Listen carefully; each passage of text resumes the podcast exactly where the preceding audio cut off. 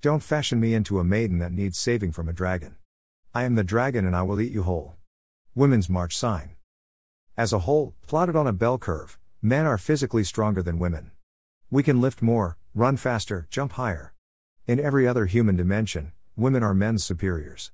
There are many women with physical skills that outshine men. This is a bell curve looking at overall population distribution.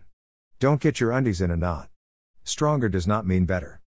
Physical prowess was important when we evolved from opportunistic feeders into hunters, and feasting on fast moving food was key to human survival. Our lust for food sources found us guarding lands rich with game and making permanent settlements. Or blinded by territorial greed, we would conquer other tribes to acquire their rich lands, assigning ourselves the ruling class and subjugating our fellow humans to satisfy our needs, as we still do in the corporate world today, all while leaving a carnage of bodies in our wake. It was the women who perfected gathering and elevated it into the art of gardening, allowing the settlements to grow. The clutches gathering and planting had to work in close knit groups to cultivate crops, all while caring for the young ones.